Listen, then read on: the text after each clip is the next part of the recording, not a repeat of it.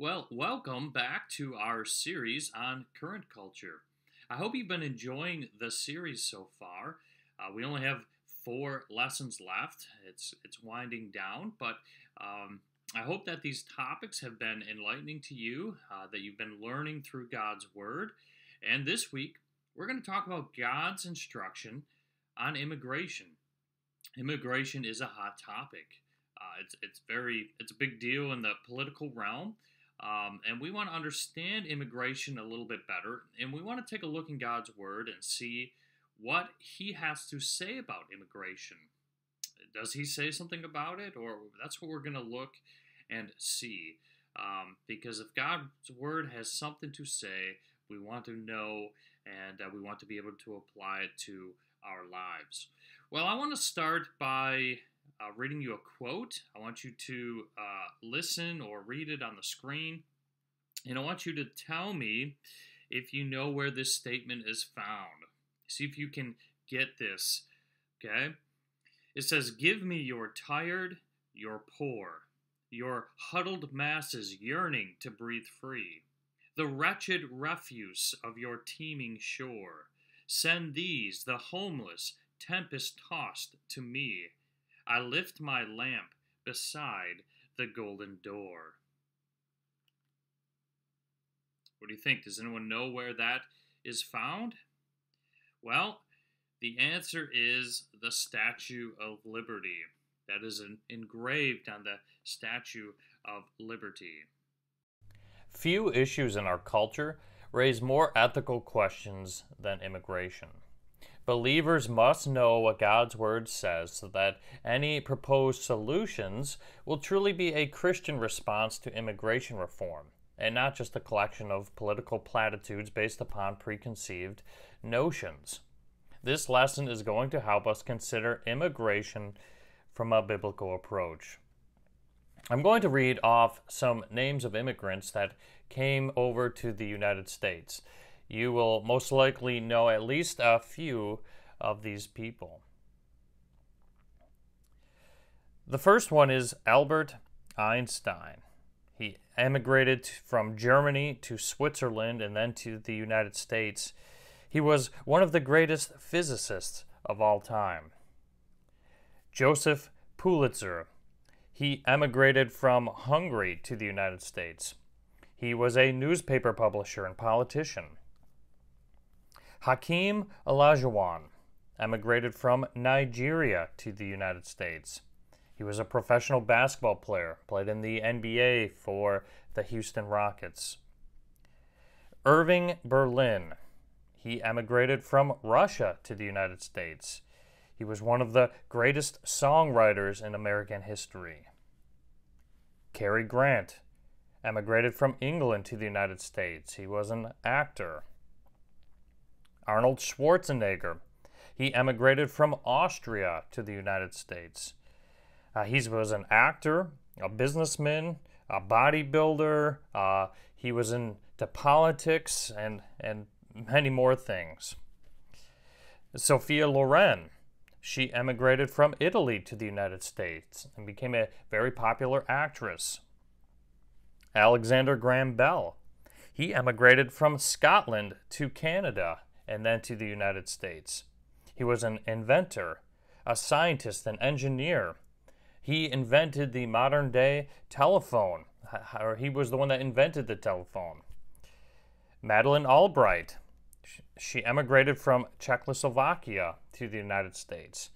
She was an American diplomat, and she was the first female U.S. Secretary of State under Bill Clinton. Levi Strauss.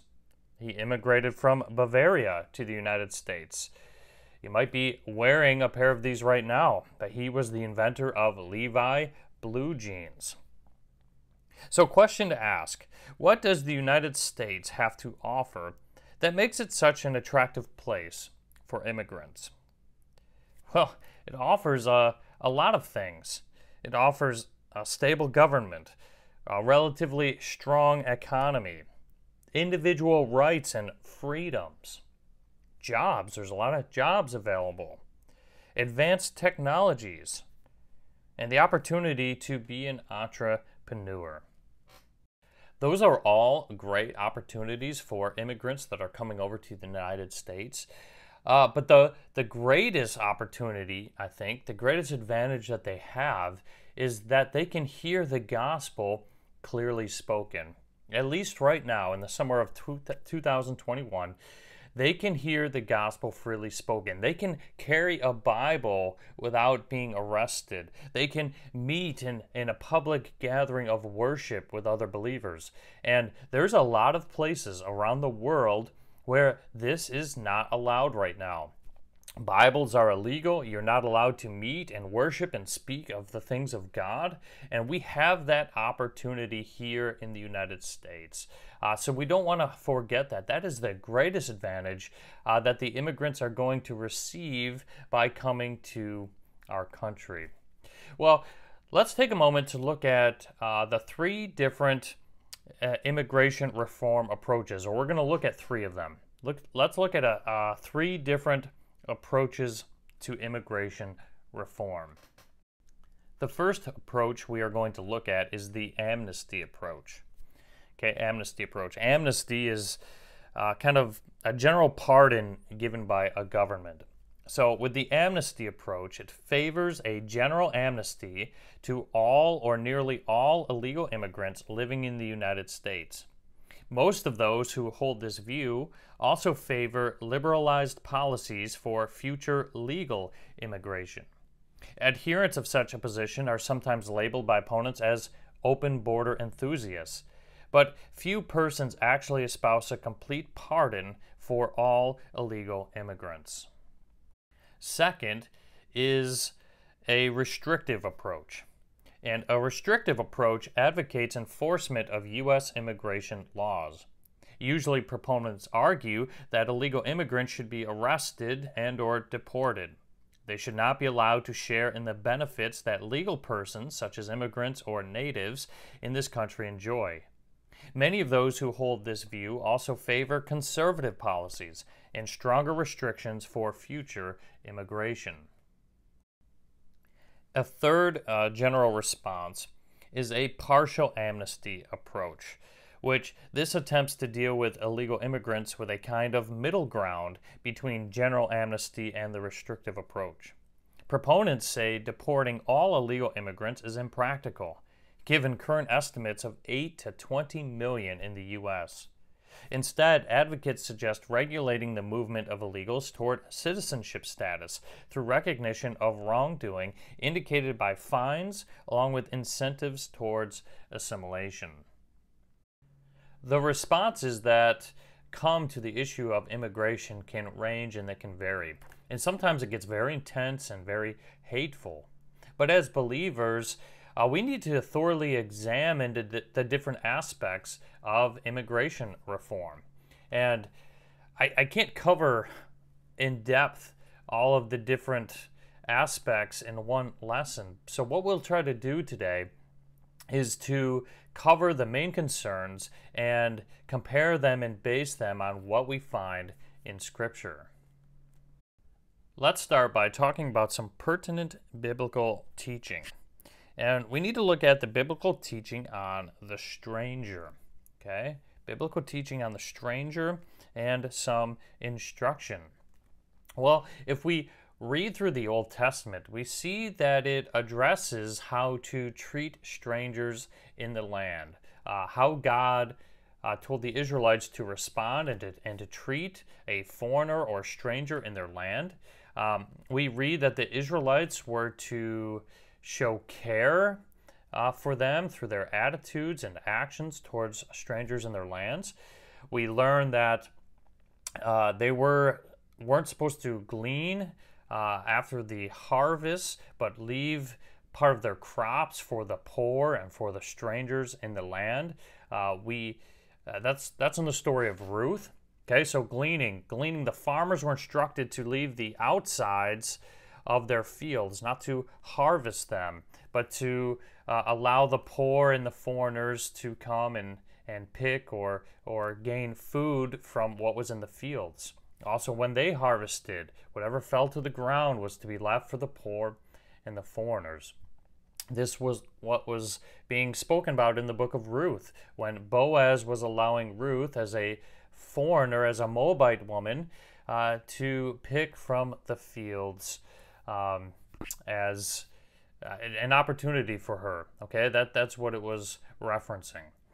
Israelites were also commanded not to oppress foreigners in their land and not to instigate problems with them and vex them and cause issues, but they were told to demonstrate who God was to them through themselves, pretty much like we are supposed to live today. They were supposed to show foreigners in their land and the stranger God's justice and mercy. Let's look at Deuteronomy chapter 24, and we're going to look at verses 17 through 21. It says, "You shall not pervert the justice due an alien or an orphan, nor take a widow's garment in pledge. But you shall remember that you were a slave in Egypt, and that the Lord your God redeemed you from there. Therefore, I am commanding you, do this thing. When you reap your harvest in your field, and have forgotten a sheaf in the field, you shall not go back to get it. It shall be for the alien, and for the orphan, and for the widow, in order that the Lord your God may bless you in all the work of your hands. When you beat your olive tree, you shall not go over the boughs again. It shall be for the alien, for the orphan, and for the widow. When you gather the grapes of your vineyard, you shall not go over it again. It shall be for the alien, for the orphan, and for the widow." So God is saying that those who leave their crops for the stranger, or here we see for the alien, for the orphan, for the widow, he was going to bless the work of their hands. God was going to give them blessings as they followed his commands and provided for these people. Well, how serious were these instructions that he was giving to Israel? Let's read one more verse in verse 22. God says, "You shall remember that you were a slave in the land of Egypt. Therefore, I am commanding you to do this thing." God stated his instructions in the form of a command. And when God commands us to do something, we need to listen and obey. God was reminding the Israelites where they had come from. He was reminding them that they were slaves in Egypt, and he wanted them to show foreigners or strangers in their land the same care and concern that God had shown them in their situation. He wanted them to do this, and it was a command. And by following his command and being obedient, the people of Israel would show that they had a fear and a respect for God. While we don't always understand the reason for things at times, and like the commands from God, think about what would have happened if they neglected this command from him. Maybe they would have treated foreigners in their land rudely, or just been indifferent to their circumstance. When God gives us a command, it's important that we follow it, whether we understand it or not. Well, eventually this did happen. We find that Malachi, Malachi was writing his book of the Bible, his minor prophet that he wrote several hundred years before the coming of Christ. And at that time, the Israelites had neglected the commands of God, and one of them was this. They were neglecting and treating poorly the foreigners who were living in their land. And Malachi was writing that God's judgment was coming upon them because of their sin, because of their lack of fear of him and keeping his commandments. Well, going over these Old Testament passages, one might think that, well, Americans should allow illegal immigrants to obtain health care and other benefits. You know, if God wanted them to show love to the strangers in their land, then surely he wants Americans to do that as well. And some might even say, well, America should go ahead and just have open borders. You know, Jesus did say that do unto others as you would have them do unto you. But if that's your thinking, if that's your interpretation, we need to pause for a moment, and we need to go ahead and take a second look. When we're dealing with Old Testament passages, let's talk about application. Problems arise if you think that you can directly apply the Old Testament passages to America today. Well, the first one is this. America does not have a covenant relationship with God like the nation of Israel does. That doesn't mean that these Old Testament passages are not applicable to us. There's not profit for us, because there is. All of Scripture is beneficial to us. But we do not have a covenant relationship with God like the nation Israel. Therefore, we cannot neglect dispensational distinctions and take these Old Testament passages as regulatory for the church today. Secondly, the passages that we have been looking at here, they don't take into account, or they don't reveal, whether these strangers that were in the land were there legally or illegally. So we have to think about how we address that issue. Maybe we just take a note and say, well, the text doesn't reveal that here. It doesn't distinguish between legal and illegal. So we're going to have to figure out how that is relevant to us in our culture and country today. Also, if we are going to be consistent, there are other passages that we can look at that would seem to be heading in a different direction. For example, Hebrews were not allowed to let strangers partake in the Passover meal unless they had assimilated to the point of adoption of circumcision. So they were keeping them away from cultural things because they were a foreigner. Another example is that Hebrews could charge interest on loans to strangers, but not to a fellow Hebrew. So there's definitely a difference and a distinction between the way they were treating one another. If it was a brother, you treated him one way. If it was a stranger in the land, you could charge interest and treat him a different way.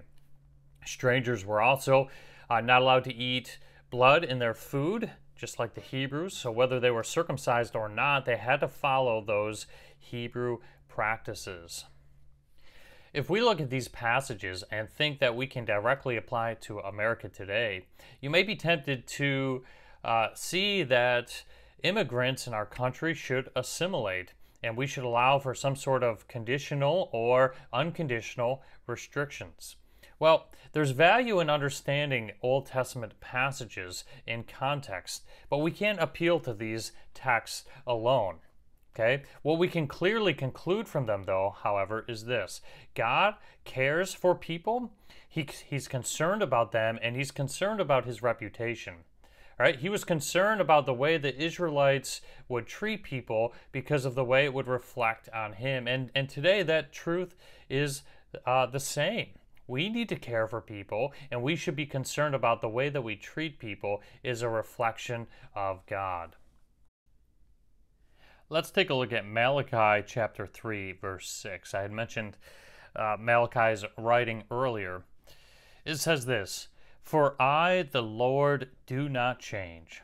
Therefore, you, O sons of Jacob, are not consumed." Well, the truth that we gather from this passage is that God does not change. So His caring heart and His concern for His name are still important today. God still cares for the stranger, and He is still concerned about His name. So that was briefly a little bit about the stranger. But let's look now on the biblical teaching on the poor. We'll begin in the Old Testament and then look at the New. I think we can make a more direct application from the Bible's teaching about the poor, considering that most immigrants who come to the United States are poor by American standards. There are plenty of Old Testament teachings about the poor.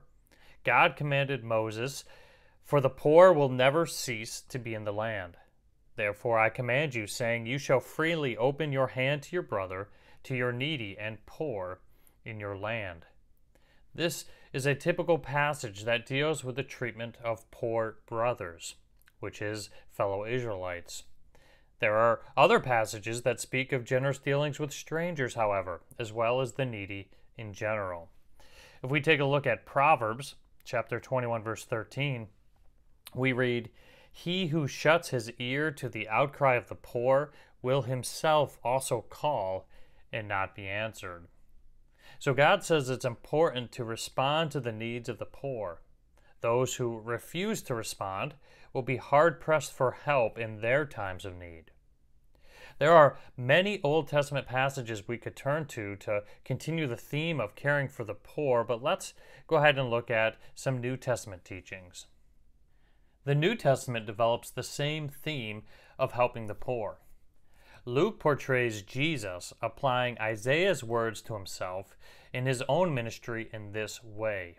I'm going to read Luke 4:18, which is a quote from Isaiah 61:1.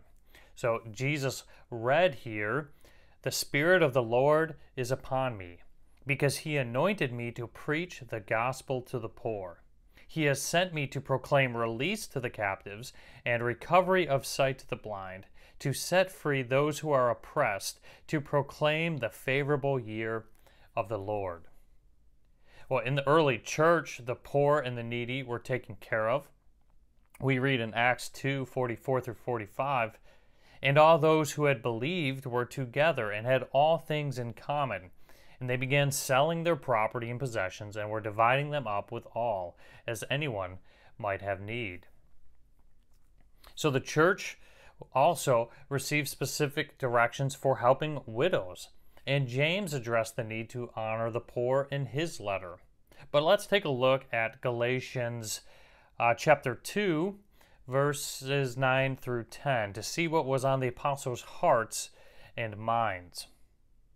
"And recognizing the grace that had been given to me, James and Cephas and John, who were reputed to be pillars, gave to me and Barnabas the right hand of fellowship, so that we might go to the Gentiles and they to the circumcised.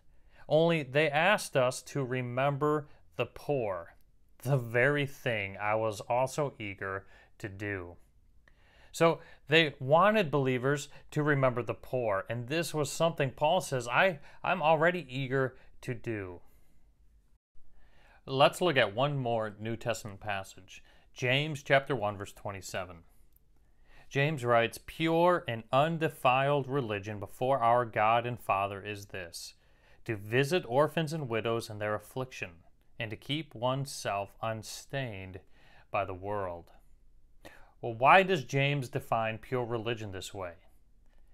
Well, by focusing on others and displaying God's love for the needy, are evidence of a true change in one's heart. True religion finds its way into our actions. Well, after reading through some of these Old Testament and New Testament passages, we can understand why President Bush, when he was addressing the mostly poor illegal immigrants in America, was placing an emphasis on compassion. You know, what we read from these texts is God has compassion for the poor and the needy, and we get a glimpse of what his mind is like. And as believers, we should be trying to have the same mindset as him. We should be trying to change and renew our mind, and we should be viewing the needy and the poor in the same way, to have compassion on them. Now, it's still going to be difficult to figure out the best course of action and what kind of policies to have. If we just let everybody into our country, legal or illegal, the poor is going to be so many that we won't be able to take care of them all. But what I want us to keep in mind, this is the point I want to make. When determining the best course of action when it comes to immigration, we have to remember the truth of how God sees it. And God has concern and compassion for the poor and the needy. And so whatever we're pursuing in order to fix or create certain policies, that has to be in the front of our minds. We have to remember that God calls us to have compassion for the poor. Let's talk about the biblical teaching on evangelism. Well, as believers, we need to learn from the past when it comes to reaching immigrants with the gospel. North American believers who opposed immigration in the late 1800s initially kept a distance from immigrants. And as time progressed, they were forced to acknowledge the necessity of deliberate ministry to them, especially if they were going to maintain any Christian influence in the country's urban areas. Slowly but surely, the call to missions began to replace the tendency to separate. The dispensationalists Arno C. Gabelein. He was an associate editor of the Schofield Reference Bible and editor of Our Hope magazine, ministered to the social and spiritual needs of Jewish immigrants in New York City during the 1890s. He viewed his opportunity as part of a personal call from God to do missions overseas. But God had something different in mind. He changed the location by sending the people to him. Today, the mission field for immigrants is all around us. It's in our communities, and it should be a focus of ours and the local church. Now, this doesn't mean that as believers that we need to hold to a lenient view on illegal immigration policies. It just means that we need to be aware of the opportunities that are around us. There's a mission field. There is a group of people that need to be reached with the gospel. And we need to see it that way and not just look at it like an ethical problem to be solved. Let me ask you a question. Have you considered the opportunities to reach foreign nations within our own country? Have you ever considered that? You know, everyone thinks missions is going overseas and ministering to people over there, far away. But what about locally? I mean, there are immigrants here that need the gospel. Maybe you already know a second or third language. Have you ever considered this? This could be a great opportunity for you to share the gospel and to be part of a ministry in advancing God's kingdom. So if you haven't considered this, maybe you should pray about it and consider, and maybe God will use you in such a way.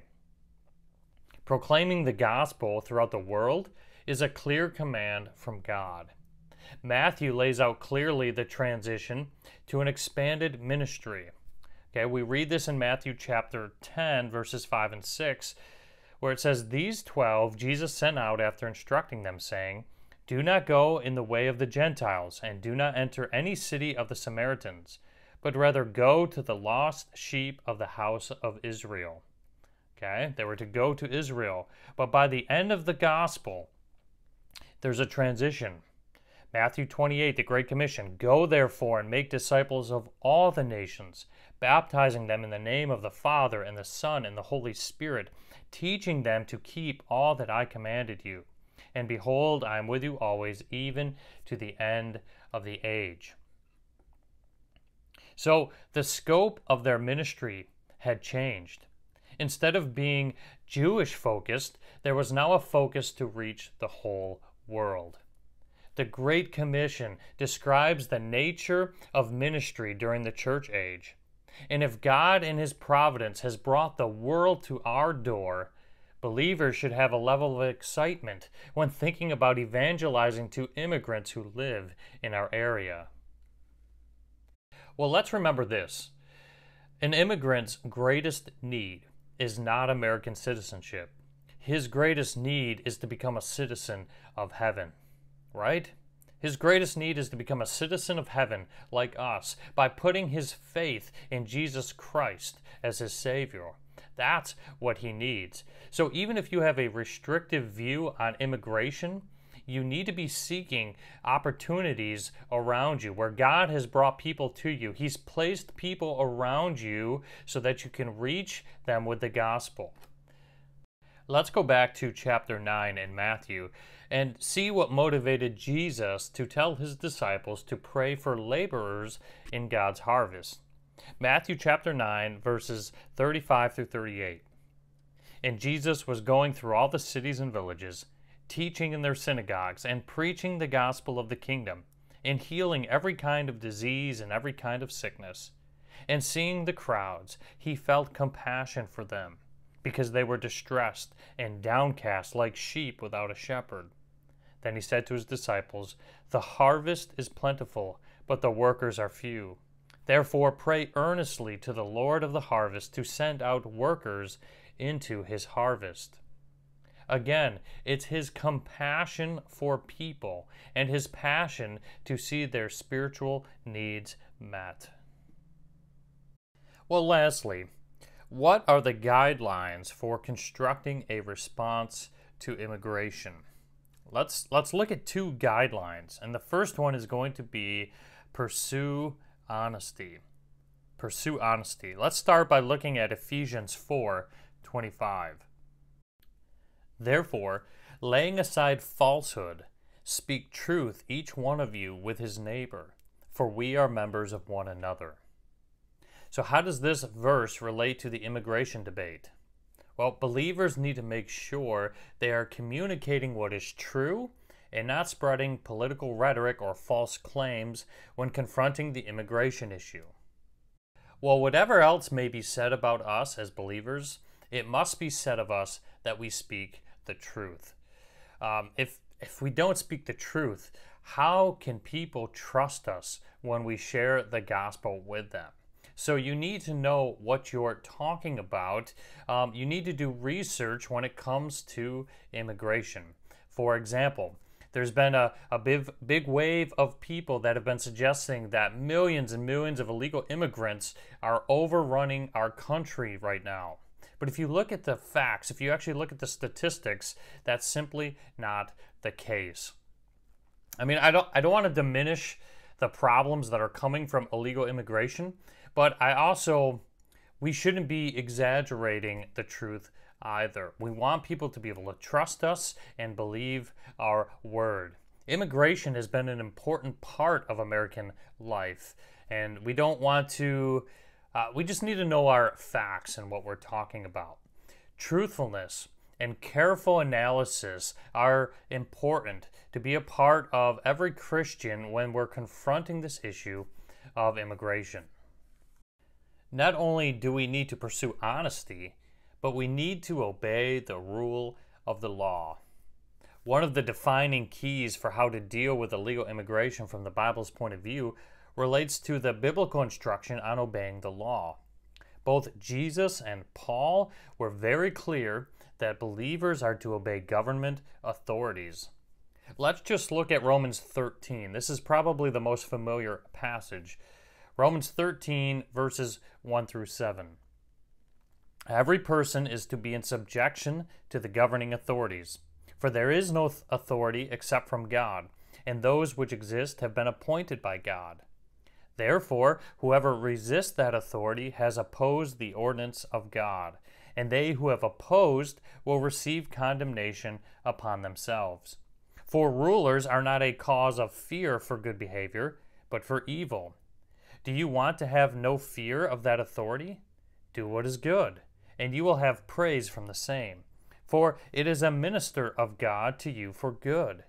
But if you do what is evil, be afraid, for it does not bear the sword in vain, for it is a minister of God, an avenger who brings wrath on the one who practices evil. Therefore it is necessary to be in subjection, not only because of that wrath, but also because of conscience. For because of this you also pay taxes, for rulers are servants of God, devoting themselves to this very thing. Render to all what is due them, tax to whom tax is due, custom to whom custom, fear to whom fear, honor to whom honor. So we can see why it's important to obey the governing authorities. Those authorities have been appointed by God, and to resist the authorities is to resist God. Of course, there have been exceptions or allowances for civil disobedience. When Pharaoh was trying to kill all the babies, the Hebrew babies, it was right for the midwives to refuse to do so. Okay, so therefore, if the government were to tell you as a believer to kill an illegal immigrant, you should not do that. Or disobedience is also allowed when it comes to sharing the gospel. If the government were to tell you not to share the gospel with illegal immigrants, you should not listen to that. You should still share the gospel with illegal immigrants that you come across. But from what we find in Scripture, it would be wrong for churches to hide illegal immigrants from the immigration department. Or it's wrong for you as a believer to hire illegal immigrants to work for you unless the government has specifically given you permission to do so. Assimilation to the American way of life is largely an adoption and commitment to the country's laws. And if immigration reform happens, Christians need to be obedient to the new plan. This really goes without question. As we just read, we have to be obedient to the governing authorities. That's God's wish, because God has placed them in authority over us. So potential immigration plans, we need to keep in mind that they need to be both realistic in their enforcement of the laws that they are creating, but they also need to be compassionate towards the illegal immigrants who are already here in our country, working hard and supporting American culture and economics. I don't think full amnesty is the answer, which is forgiving of any laws that they have broken so far, but there needs to be an appropriate plan and policies looked at in order to address the many, many illegal immigrants who are living in our country right now. What should the church do? Well, the Statue of Liberty reads, "Give me your tired, give me your poor." So how can the church do this? Well, here are some ways that we can meet needs. We can learn to love the stranger.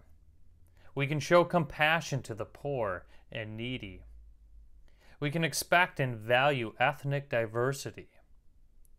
We can obey the laws of the land, even when they are contrary to our own desires. And when it comes to sharing Christ, what are some different ways that we can have a good opportunity to do this? Well, you could start an ESL class. You can celebrate and embrace their culture and heritage. Find ways to assist them with life skills. Help them assimilate into society, and offer assistance with citizenship and naturalization. We need to ask ourselves, the church, Faith Bible Church of Vineland, New Jersey, how are we doing meeting the needs and sharing Christ to immigrants in our area? How are we doing, and what do we need to do better? We cannot forget the greatest need. God has called us as believers to be a witness to those who enter our country as immigrants. Their need for Christ is their greatest need by far. We must make that need the primary focus in our ministry to immigrants. Yes, providing food and shelter to immigrants are good, but it's only going to make them more comfortable as they live without Christ and face an eternity in hell separated from God. Well, our biblical response to immigration is to compassionately introduce immigrants to Christ. Compassionately introduce immigrants to Christ. See them through the lens of compassion as God is compassionate toward people. What are you willing to do to reach out to immigrants with the gospel? And our memory verse for this week is Matthew 9:36 and 37. "And seeing the crowds, he," that's Jesus, "felt compassion for them, because they were distressed and downcast like sheep without a shepherd. Then he said to his disciples, 'The harvest is plentiful, but the workers are few.'" Well, I'm going to give you the sneak peek for the next lesson. It's called One Creator, One Race. We're going to find out that the Bible teaches that there's only one race. It's called the human race. And within that race, there's many different variations, but there's only one race, the human race. And we're going to find out the truth that God loves each person from every group of people within that race. He loves them, and he finds them valuable. So I hope you can join me for that lesson. It's going to be a good one.